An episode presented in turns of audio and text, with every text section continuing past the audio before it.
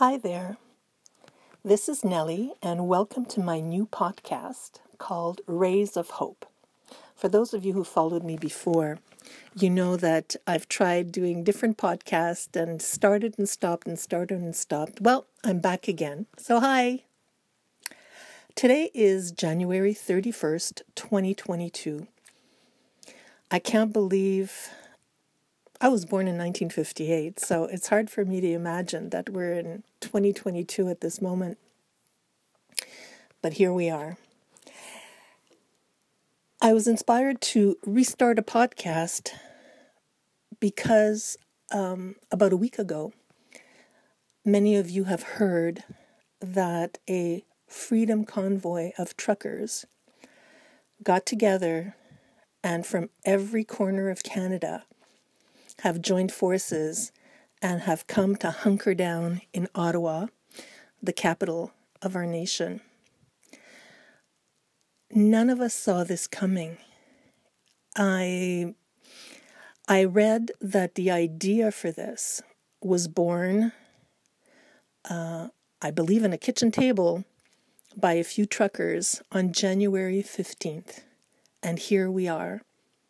For those of you who don't know, there's currently approximately, nobody knows the exact number, but nobody thinks there's an exaggeration if we say that there's 50,000 trucks, the big rigs, that have uh, come to Ottawa demanding the end of all of the mandates. Now, there's a lot of confusion around this because what happened not that long ago is that Trudeau he imposed on the truckers who do uh, cross the Canada US border that the truckers who were not vaccinated would not be allowed to cross. And then, working hand in hand with Biden, it was deemed that the American guys couldn't come over if they're not vaxxed. There's some rules around that, but that's basically the gist of it. And so already there's pressure on uh, supplying everybody because there's already a shortage of truckers. And doing this just makes it worse, not only for the truckers, but for all of us. Because I've learned a saying that they say, if you've got it, a truck brought it. So everything, single thing we have in our homes, at work, etc., at some point came in on a truck. So the rhetoric around this is that they're saying that it's a movement by the anti vaxxers. And that's actually not the case. A lot of the truck drivers who came to the protest happened to be vaccinated. It's not an issue about vaxxed against non vaxxed. That's what, since the beginning of this disaster two years ago, the governments of many countries have been trying to turn the people against each other, but Canada has done an incredible job through Justin Trudeau and Francois Legault in Quebec. I'm, I'm sure that's happening in other provinces, but these are the two that I personally witness. And it's spreading incredible hatred and anger within the populace, okay? However, when the truckers got together, and they were going to create a convoy. A miracle happened. An incredible miracle happened. It's as if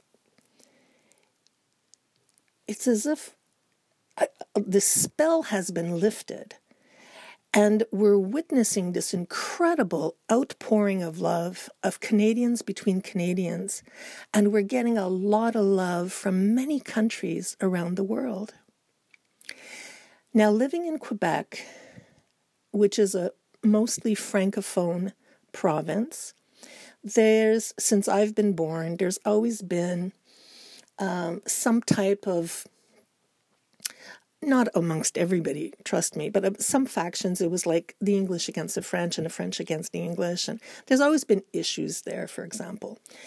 And what I am seeing now I can't even believe it, but I see it with my own eyes, is um, in French here in Quebec, uh, they often refer to certain francophones who wanted Quebec to split away from Canada as separatist. And uh, they would never say that they're Canadian and they wanted nothing to do with Canada. And now I see these guys who would be quote unquote called die-hard separatists, waving Canadian flags, saying they want to work together with Canada, and realizing that a lot of the stresses and hatreds, we were kind of indoctrinated into them. And people don't we know who we know who's trying to get us and it's not the english versus the french. We know who the common enemy is if i can if i can phrase it that way. And it's incredible to watch because it's not just one it's not just two of them it's many of them. All of a sudden they're also going to protest in Ottawa and they're carrying maybe a Quebec flag, but they're also carrying often a Canadian flag the the the outpouring of love is beyond words. I'm sure many of you have seen, and some of you have may not have seen, is when the convoy was coming how people were cheering them on on the sides of the road, on the overpasses, waving flags, giving them food, bringing them gifts, contributing to a GoFundMe page, which currently is, is about $9 million. In four days, they had raised $4 million. Basically, the amount is to cover the gas. Uh, of the truckers, and secondly, is to cover food and lodging if needed. So they didn't know how much money they would get, but I learned something incredible is that, um, well, everybody knows Canada is extremely a vast country. And I'm not saying Ottawa's in the middle, but let's just say it's sort of kind of a little bit off from the middle that truckers coming from British Columbia who would drive to Ottawa and back home to British Columbia, the gas alone would be about $5,500. So it's an incredible amount of money that is needed for the gas.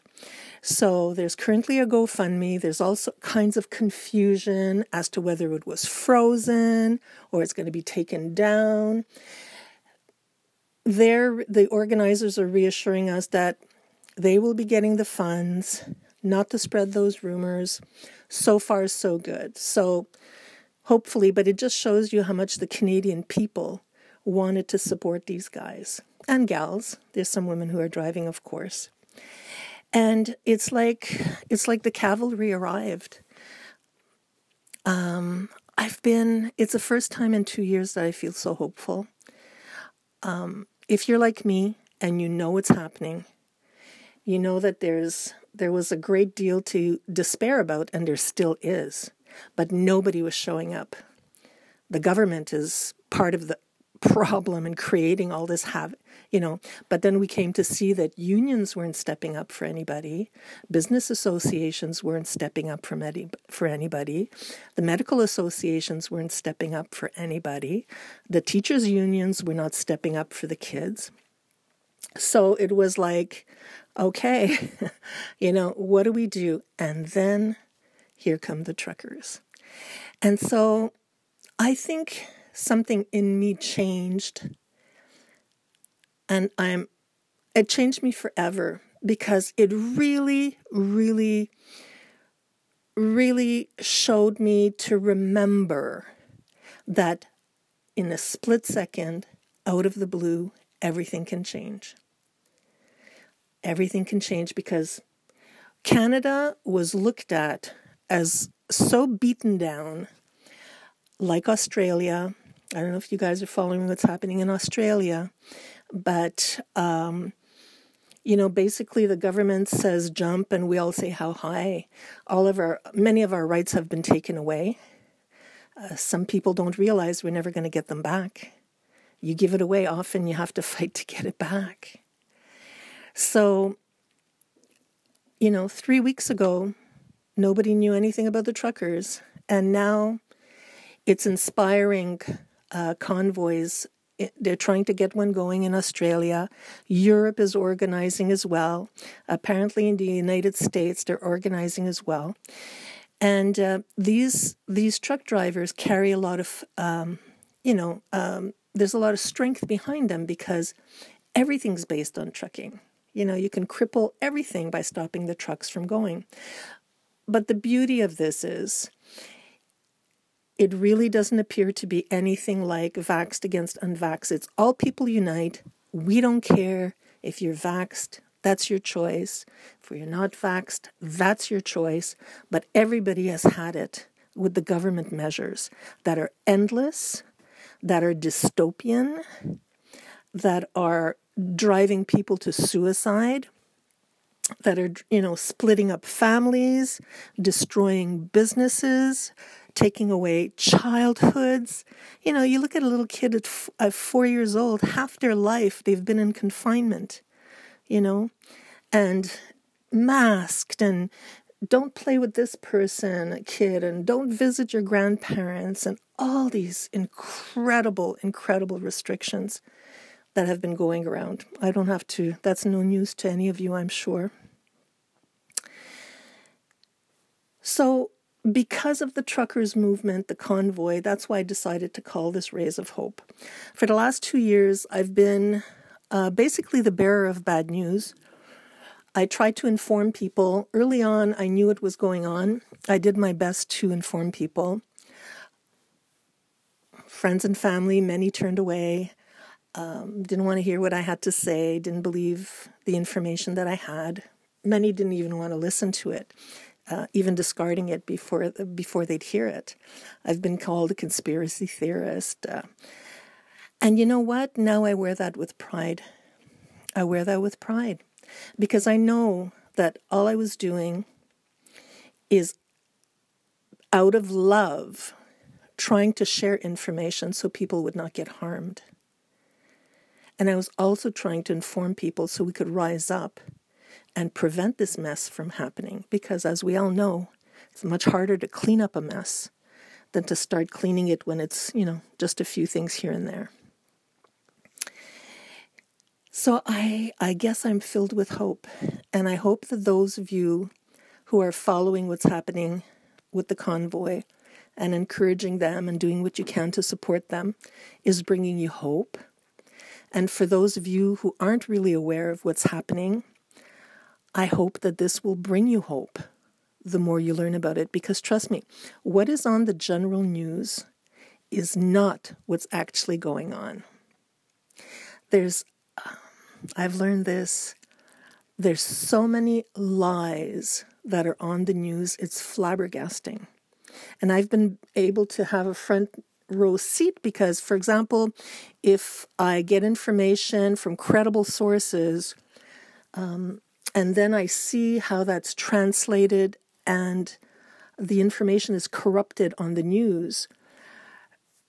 You come to see that if people are only watching the news, they're being filled with a lot of lies, m- false information, and they're not getting to see a lot of other information that's out there. Now, through digging and digging and finding good people to follow, and then going on different platforms, like Telegram, for example, which for now is not censored, so people can post things there and you can get tons and tons and tons of information. Whereas these same people, really, really good people, a lot of them doctors, scientists, researchers, regular people who who are well informed, if they try and, and put that information on Facebook, it's banned or their you know their pages are shut down and their YouTube videos are taken off and shut down. So there's been a tremendous amount of censorship that's been going on. But for example, in Ottawa, where um, you know, they were being said that there's hundreds or a few thousand people. And it was actually estimated by different sources, one of them being Fox News. Not that I find them credible, but usually they tend to diminish the number of people.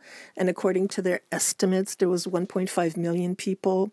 Somebody said that they spoke to the Ottawa police and they estimated it at 3 million people regardless, you just have to see the images. There was a heck of a lot of people there in bitter, bitter cold, by the way. Because if some of you aren't familiar with the Canadian winters, it's brutal. It's brutal, and people were driving in minus 25, minus 30, and the people were on the roads cheering them on in the freezing cold, sometimes waiting there for hours just so they could wave at the truckers going by. What an incredibly beautiful sight. I'm so happy, so, so happy to have experienced that. I cannot tell you. So I can't believe it's already 15 minutes, and I, am going to try and keep my, my podcast pretty short, hopefully, not passing the 20 minutes. Thank you for listening. Thank you for gifting me with your time. I'm happy to be back here, and I'm going to try and share less. Well, I, I like to inform. So if there's something going on, I'm going to try and inform. But I, I will also put a great effort into trying to see what can we do where can we can contribute because that's what's always going on in my mind too what can i do that's a you know, that I can afford to do, that my health can afford to do, you know, what is possible for me at this age and stage in my life, which is different than it would have been, let's say, 20 years ago. Or so there's there's things that we can do. So I'm hoping we're riding on this momentum and that it's the beginning of a major change. I'm not delusional in thinking that everything is going to change right away and that we're going to be living in, you know, utopia after this. But I really, really see it as a start. And I can feel the love that's being sent all over the place, and it's absolutely beautiful. And that type of feeling is what I want to feel in this world that we're living in and go further and further away from the darkness of the last two years and into a much kinder, um, friendly, um, community based type way of living. So, thanks again for your time. I'll see you soon. Bye.